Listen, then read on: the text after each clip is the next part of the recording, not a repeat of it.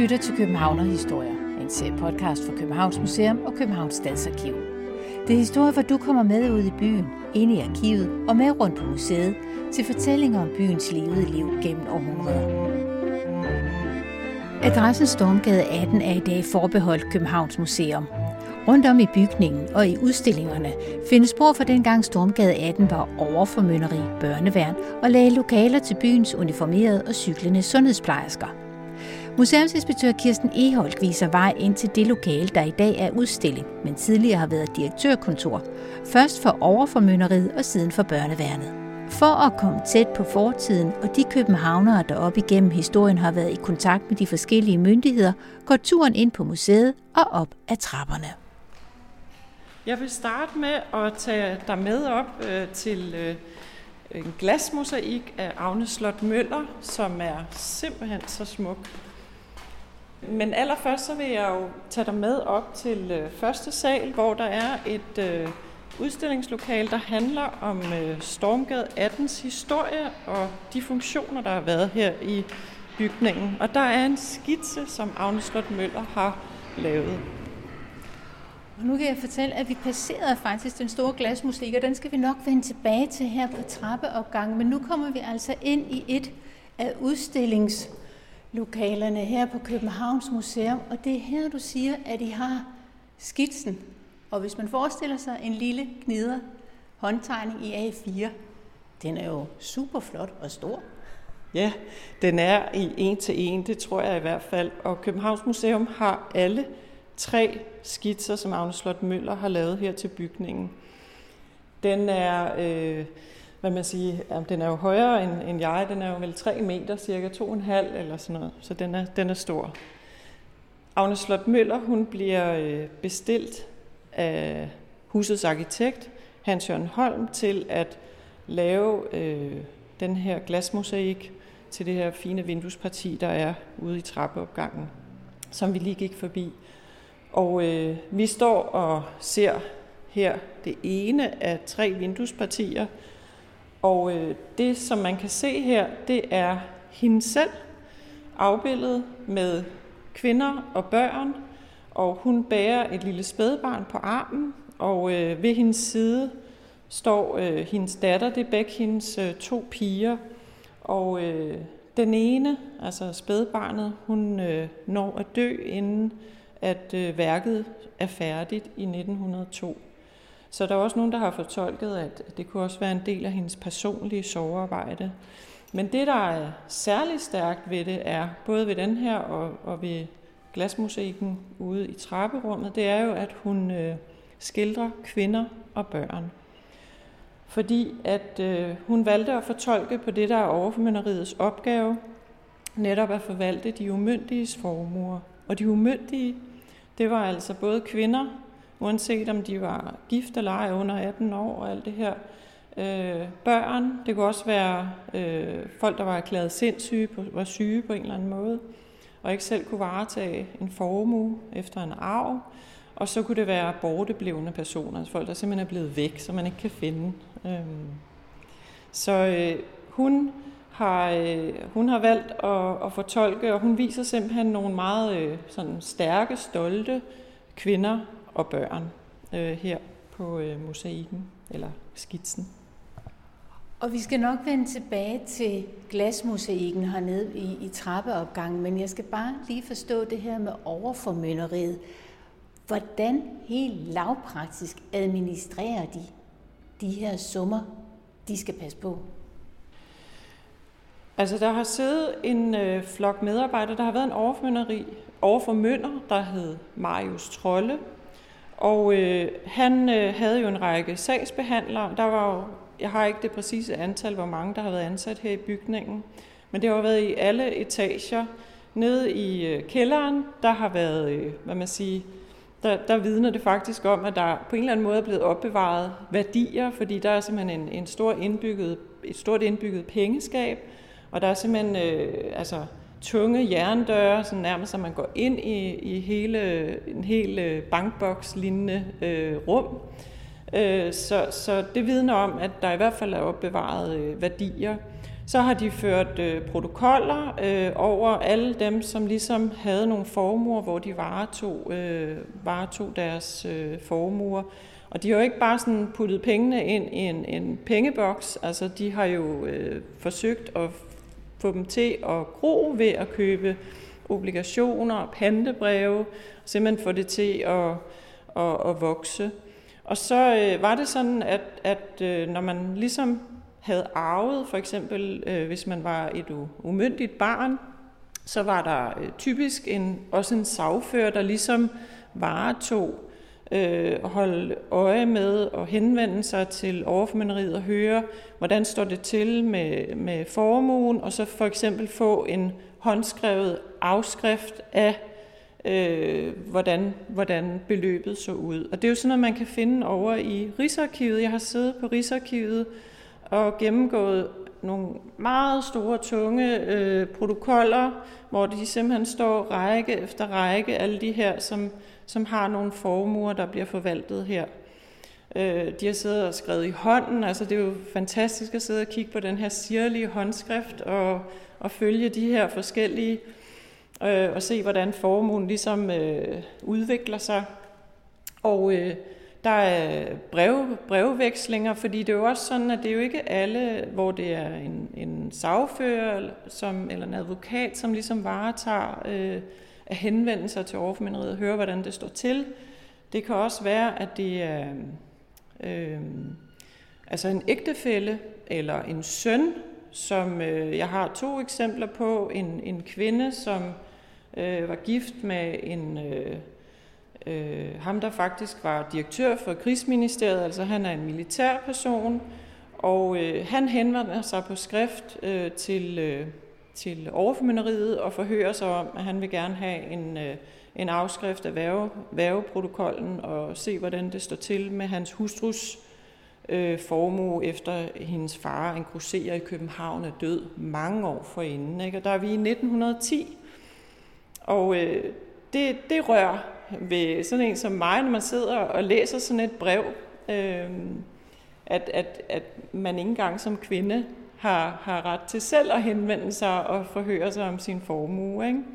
Der er en enkefru, som har en søn, der er premierløjtnant, der skriver også ind og forhører sig om, hvordan, øh, at, øh, han, hvordan det står til med hans øh, mors øh, formue. Hun er enkefru, altså man tænker, hun må være oppe i årene, der, det, det vidner brevet jo ikke om. Så, så det er jo det, det, det er også noget, man, man virkelig, altså der rører en som, som kvinde i dag. Øhm, og så er der eksempler på øh, folk, der har glædet sindssyge, som jo altså øh, heller ikke selv kan få adgang til eller varetage sin formue. Og så til sidst så er der de her børn, som der er masser af. Altså hvis man mister sin far og mor, og man arver en større formue, så bliver den forvaltet.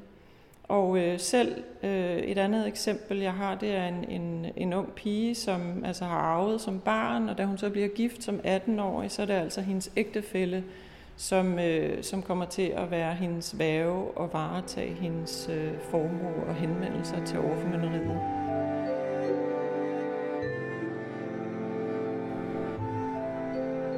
På et tidspunkt ophører overformynderiet med at have kontor her i den her bygning, der i dag er Københavns Museum. Og i stedet for, der bliver det børneværnet, der har deres administration her. Hvad er børneværnet? Børneværnet det bliver indført i 1933 i forbindelse med socialreformen. Og øh, det er en institution, som ligesom afløser en værgerådsinstitution fra 1905. Og børneværnet har til opgave at holde øje med, at øh, børn trives, øh, og hvis der er nogen, der mistrives, øh, både altså, psykisk øh, eller på grund af øh, voldelige forældre, øh, ikke passer deres skolegang og sådan nogle ting, så øh, alkoholiserede forældre eller andet, øh, at de rapser, øh, stjæler, så, øh, så kan øh, børneværnet altså gribe ind og øh, og øh, anbringe børnene enten i, på et børnehjem af en eller anden art, eller også i en privat øh, plejefamilie. Og kan man på samme måde som øh, med sagerne for overformynderiet komme helt tæt på nogle af de personer, der har været i kontakt med børneværnet? Det kan man. Det er Københavns Stadsarkiv, som har rigtig mange af kilderne øh, fra de forskellige øh, børnehjem og øh, fra plejefamilier. For eksempel er der øh, et eksempel øh, på, at øh, voksne, altså en, en, et ægtepar, kunne søge om at blive en, et plejehjem, altså en plejefamilie for et barn, som skulle anbringes. Så der ligger mange ansøgninger i stadsarkivet, hvor at en familie, et ægtepar har søgt. Og det er jo sådan, altså børneværnet kørte jo efter nogle faste skemaer, hvor at øh, både manden og hustruen altså skulle vurderes i forhold til deres karakter, og hjemmet blev vurderet, og deres økonomi, og altså nogle forhold blev vurderet i forhold til, om de ville være egnet til at være en plejefamilie. Og der findes mange eksempler på, at øh, voksne, altså et ægtepar, har søgt om at blive plejefamilie faktisk for deres eget barnebarn. Øh, jeg har interviewet øh, forskellige tidligere anbragte, anbragte børn, og det har primært været nogen, der har været født i perioden fra 1940 og så frem til slutningen af 60'erne. Og de har, øh, der er blandt andet en, en kvinde, som har fortalt om, at hun blev født af en ung mor, som var under 18 år, og egentlig var det meningen, at hun skulle bortadopteres. Og øh, så da hun kom til verden, så besluttede hendes øh, morforældre altså, at nej, det skulle hun ikke. Så de ansøgte om at, at blive hendes plejeforældre. Øh, moren hun blev gift og flyttede til Sverige og kom hjem en gang imellem, så hun voksede op i den gode tro, at moren altså var hendes søster. Og øh, hendes, hendes pleje, plejemor og plejefar, altså de klarede det rigtig godt, indtil hun så var omkring de der seks år.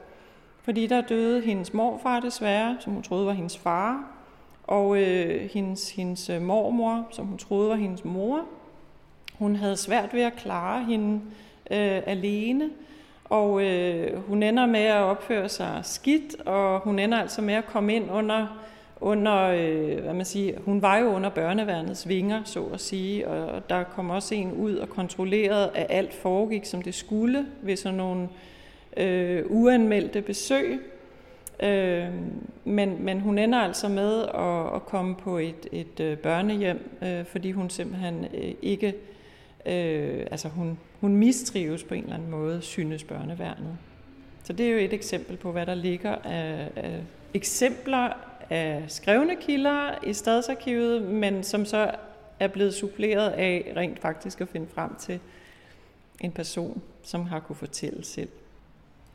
Udover de her former for det, man måske nok kan kalde privat anbringelse, så er der vel også nogle andre institutioner i spil, altså nogle børnehjem?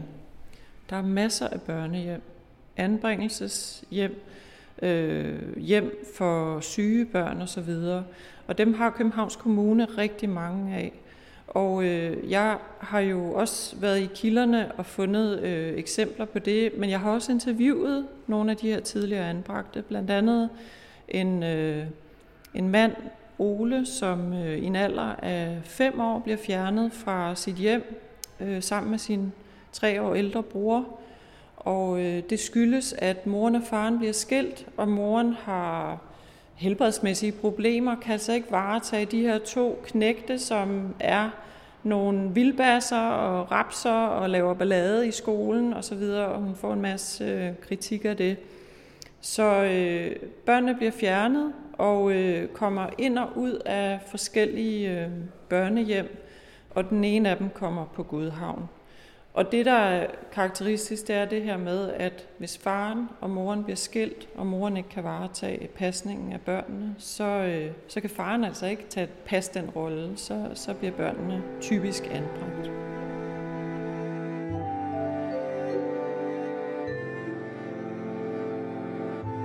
Så der har været overformynderier, der har været børneværn, og så har der jo også været sundhedspleje her i bygningen. Ja, det har der.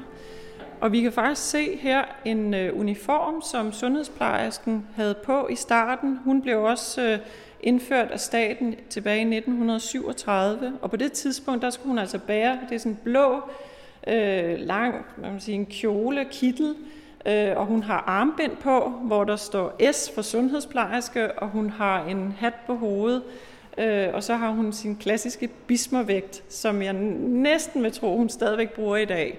Øh, så det har ikke ændret sig meget, men, men uniformeringen den er, er forsvundet.